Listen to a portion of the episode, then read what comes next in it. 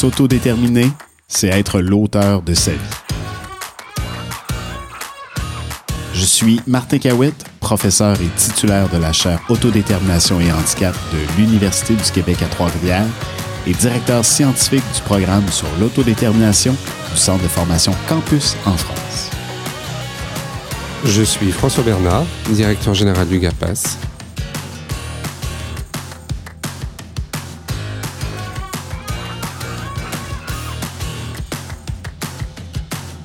Ensemble, agissons pour l'autodétermination des personnes en situation de handicap, mais pas que. Pour ce quatrième épisode de Autodétermination et handicap, nous allons parler avec Martin Cahouette d'autonomie. Alors, c'est quoi l'autonomie dans le cadre de l'autodétermination, Martin? Ben, c'est intéressant de s'intéresser à l'autonomie parce que une des questions qui revient très souvent, c'est justement la différence entre l'autonomie et l'autodétermination. Hmm. Est-ce que c'est la même chose? En quoi l'un et l'autre sont liés? Euh, dans la culture occidentale, le terme autonomie est devenu de plus en plus un synonyme du, du terme indépendance. Donc, quand on pense à quelqu'un qui est autonome, on imagine souvent quelqu'un qui fait les choses seul, donc qui est indépendant, qui n'a pas nécessairement besoin du soutien des autres.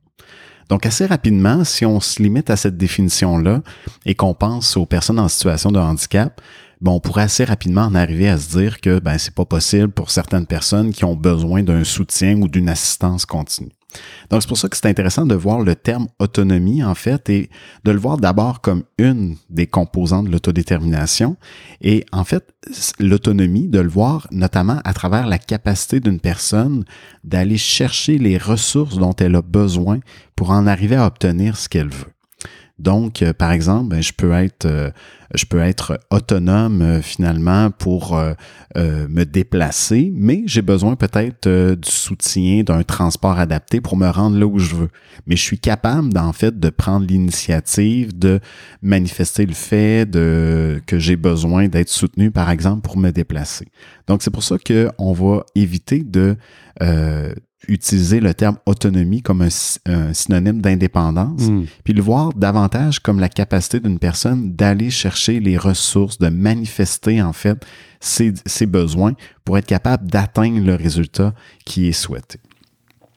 Une autre façon aussi là, de bien comprendre ce qu'est l'autonomie par rapport à l'autodétermination, euh, je pourrais être autonome, même faire de façon indépendante une activité. Par exemple, je pourrais être euh, euh, tout à fait capable de faire de la bicyclette. Donc, je suis autonome, je peux prendre ma bicyclette, je suis capable d'utiliser, mais en même temps, ne pas me sentir, ne pas être autodéterminé dans cette activité-là parce que je me sens contraint, par exemple, de faire de la bicyclette ou parce qu'on m'oblige mm. chaque mardi de 16h à 17h mm. à faire de la bicyclette et qu'au fond, je déteste cette activité. Ça veut dire qu'on peut être on peut être autonome mais pas autodéterminé. On pourrait être autonome dans, par rapport à une activité sans pour autant être autodéterminé. Hmm. Donc c'est pour ça que l'autodétermination, c'est un concept qui est plus large puis qu'on peut pas réduire seulement à l'autonomie.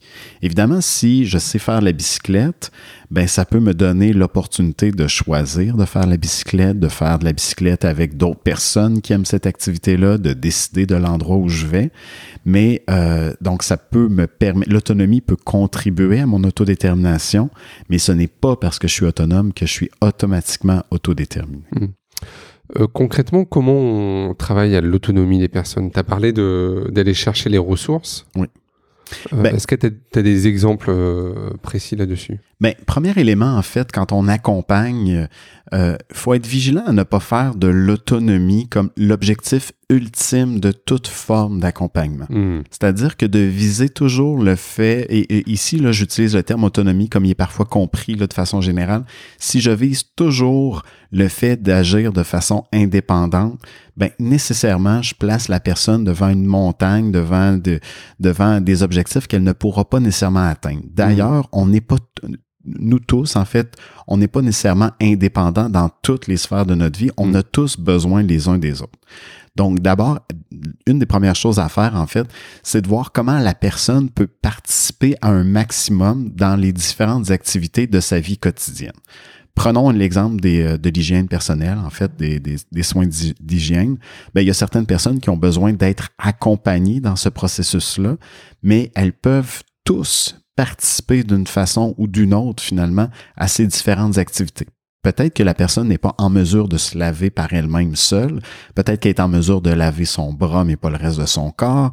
Peut-être qu'elle peut tenir le savon. Peut-être qu'elle peut participer d'une façon ou d'une autre. Mais développer son autonomie, ben, ça peut être, par exemple, de l'amener à nommer c'est quoi la prochaine partie de mon corps qu'on doit laver au moment de l'hygiène personnelle.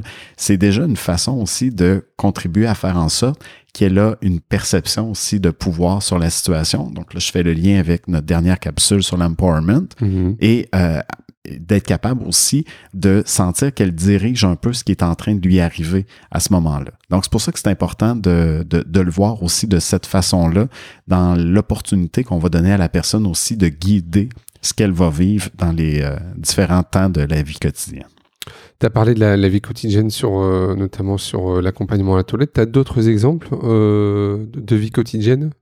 Oui, ben en fait, au niveau, par exemple, de l'horaire d'une journée, Mhm. euh, c'est un, c'est un aspect intéressant parce que parfois, l'horaire de vie des personnes peut être très cadré, très euh, guidé. Donc, Mhm. il y a des temps prévus. Et évidemment, il y a les temps euh, qu'on va tous vivre, là, les temps de repas, mais il y a des temps de- d'activité, des temps de loisirs. Je pense, par exemple, en milieu scolaire, par exemple, Mhm. il peut y avoir des, des périodes qui sont déjà prévues d'activité. Moi, j'aime bien notamment parfois des interventions qui sont faites où on va donner l'opportunité à la personne de choisir l'ordre dans lequel elle va vivre différentes activités, par exemple à l'école. Donc, elle a un certain nombre de tâches à faire. Donc, on a un cadre qui est posé. Elle a peut-être différentes activités à faire, mais elle choisit qu'est-ce qu'elle fait en premier, qu'est-ce qu'elle fait en deuxième, qu'est-ce qu'elle fait en troisième. Donc, on préserve un certain niveau d'autonomie dans la décision par rapport à l'ordre des différentes Mm. activités, tout en même temps en tenant un cadre clair sur les activités qu'elle doit faire. Donc, pour moi, ça, c'est une autonomie, par exemple, par rapport à l'organisation du temps qui peut être intéressante et qui vient toucher aussi les deux composantes qu'on a vues précédemment, donc l'autorégulation et l'empowerment, parce que de cette façon-là, je conserve le pouvoir, la perception que j'ai de contrôler dans une certaine mesure ce qui m'arrive et en même temps, ça me permet aussi d'apprendre à m'ajuster dans le temps, à m'organiser dans le temps, par exemple, en fonction des activités que j'ai euh, j'ai à faire. Comment on travaille l'autodétermination quand on a de la perte d'autonomie? C'est, euh, Mm. et j'ai envie de dire qu'importe l'âge d'ailleurs, hein, ça peut arriver à n'importe quel moment. Oui, effectivement, ça peut être pour des personnes plus âgées, mais ça peut être à tous les Mhm. temps de la vie. Quand on est en perte d'autonomie, en fait, euh, on peut perdre la capacité à agir ou la capacité à réaliser euh, certaines tâches, certaines activités, Mm. mais ça ne veut pas dire qu'on n'a pas qu'on qu'on a perdu la capacité à reconnaître ce qui doit être fait à différents moments. Donc, c'est sûr que si j'ai par exemple une personne qui est limitée dans ses déplacements et que j'anticipe à, sa place ses déplacements que je fais pour elle, Mm. plutôt que de, le- de lui laisser, par exemple, me solliciter pour avoir de l'aide, ben là, je suis en train de la priver d'une certaine forme d'autonomie. Donc, laisser le temps à la personne de demander de l'aide, de demander du soutien, de manifester ses besoins plutôt que d'anticiper ses besoins à sa place, ben c'est une façon de préserver son autodétermination, même dans un contexte où une personne est en perte d'autonomie, par exemple, d'autonomie physique, de Mm. capacité, par exemple, à- à se déplacer.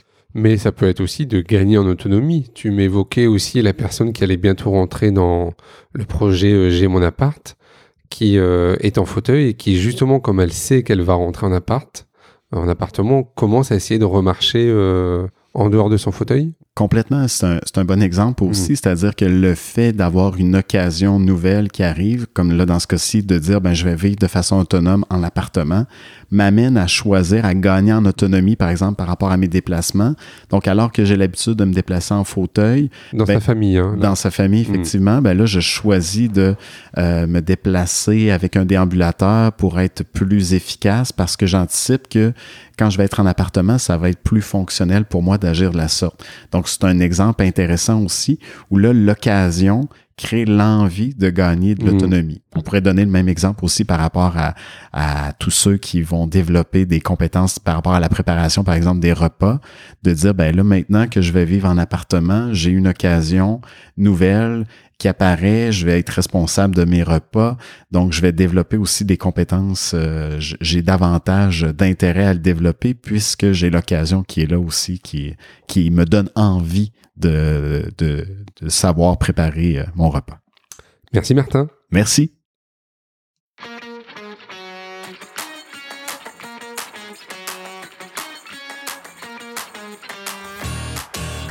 Si vous voulez en savoir plus du côté de la France, contactez Campus Formation à l'adresse mail suivante contact@campusformation.org. Toute l'équipe se fera un plaisir de vous monter un programme de formation, d'accompagnement ou de conseil sur mesure. Pour le Québec, découvrez les travaux de recherche en cours de la chaire Autodétermination et Handicap au www.uqtr.ca CAH. Au plaisir Martin. Au plaisir François.